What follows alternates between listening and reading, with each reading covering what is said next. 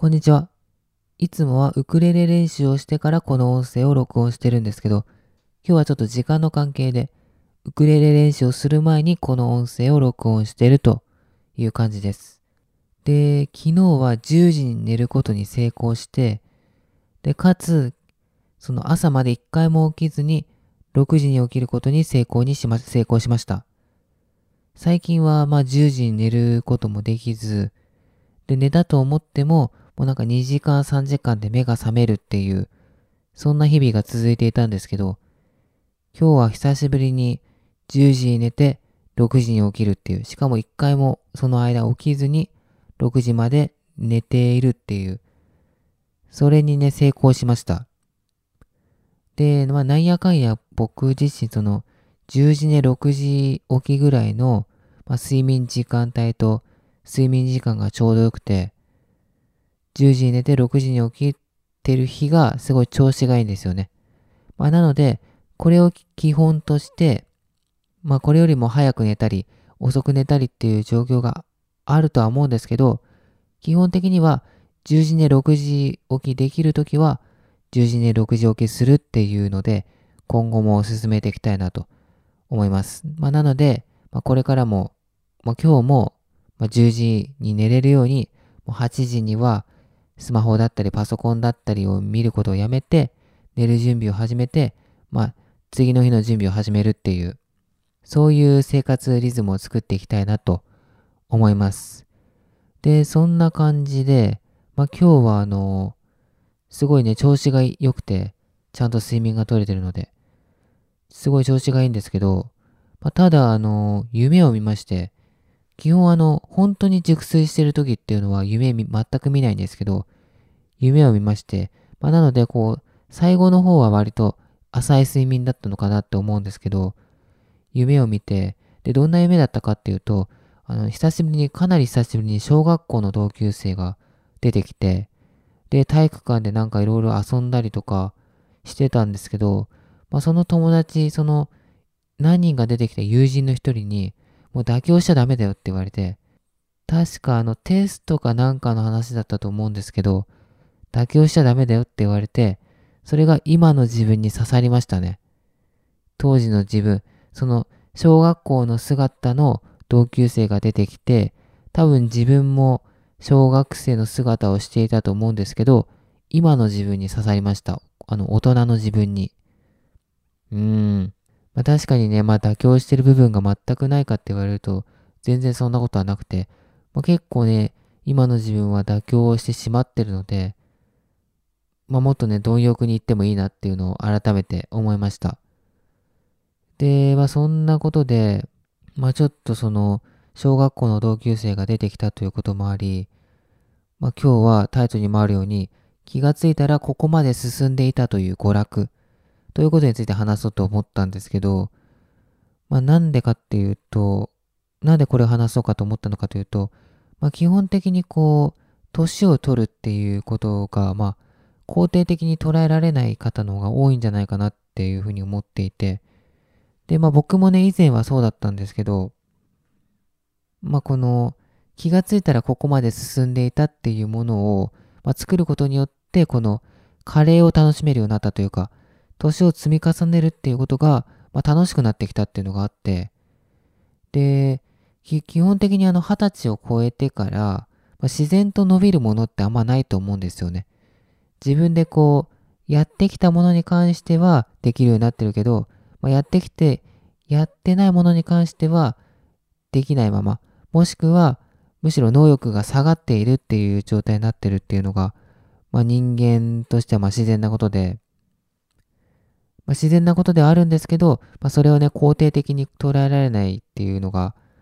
捉えられない方っていうのが結構多いんじゃないかな、多いんじゃないかなっていうふうに思ってて、まあ、例えば、まあ、こう、体力とかも、全く運動してなかったら落ちていくし、で、あと、視力とかも落ちていきますよね、自然に。普通に生きてたら。特にこう、パソコンのモニターとか、スマホの画面を見る生活をしてなくても、視力っていうのは結構落ちていっしまっていて、で、そんな感じで、まあ、いろんな能力が落ちていったり、まあ、変わらないままだったりして、それを考えると、なんか、年を取るっていうのが肯定的に捉えられないとは思うんですけど、でもその一方で、こう、やれば、やったものに関しては能力っていうのは伸びていくと思うんですよね。で、僕もあの、24歳からウクレレ始めて、で、今この音声を撮ってる時点で、1年と8ヶ月ぐらいになるんですけど、まあ、ちょっとずつこう上達していっていて、まあ、1日1日ではなかなかこう上達を実感できないんですけど、1ヶ月2ヶ月単位で振り返っていくと、1ヶ月2ヶ月単位で振り返って、1、2ヶ月前の動画を見てみると、あ、この時よりは上手くなってるなっていうのを実感できるんですよね。で、そんな感じで、振り返って気がついたら、ここまで進んでいたっていうのが結構楽しくて、それを考えると、あ、これから先、何年何十年で積み重ねていったら、もっとこう、うまく弾けて、もっとこう、味わい深い演奏ができるのかなって思うと、まあ、割と年を取るっていうことが、まあ、肯定的というか、うん、結構肯定的にあの捉えられているんですよね、僕は。で、まあ、あともう一つ例を出すと、まあ、英語もね、1日15分だけ勉強していて、これは4月ぐらいから始めたんですけど、まあ、1日15分とはいえ、まあ、4月ぐらいから始めて、だから50日ぐらい経つのかな。た、それでもう15時間ぐらい勉強してるんですよね、今の時点で。で、15時間ぐらい勉強して、で、中学校の英文法を復習する、あの本を使って英文法を学び直してるんですけど、その本のレッスン98まで進んでいて、で、まあ気がついたら、あ、こんなに進んでたのかっていうのがあって、それでね、まあそれをちょっと自信になってるというか、ワクワク、ワクワクしてるというか、まあ、この気持ちうまく伝えるのは難しいんですけど、うん、楽しいですね、今の状況が。で、まあ、過去をね、振り返るっていうのはもちろんこう、嫌いではないんですけど、まあ、どちらかというと、今だ、今と未来のことを考える方が好きで、まあ、なので、小学校、中学校、高校の同級生とかと、まあ、一切連絡取ってないんですよね。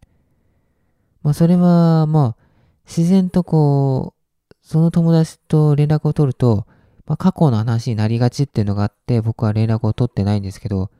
今は正直、その過去よりも、現在未来のことを考えていたいっていうのがあって、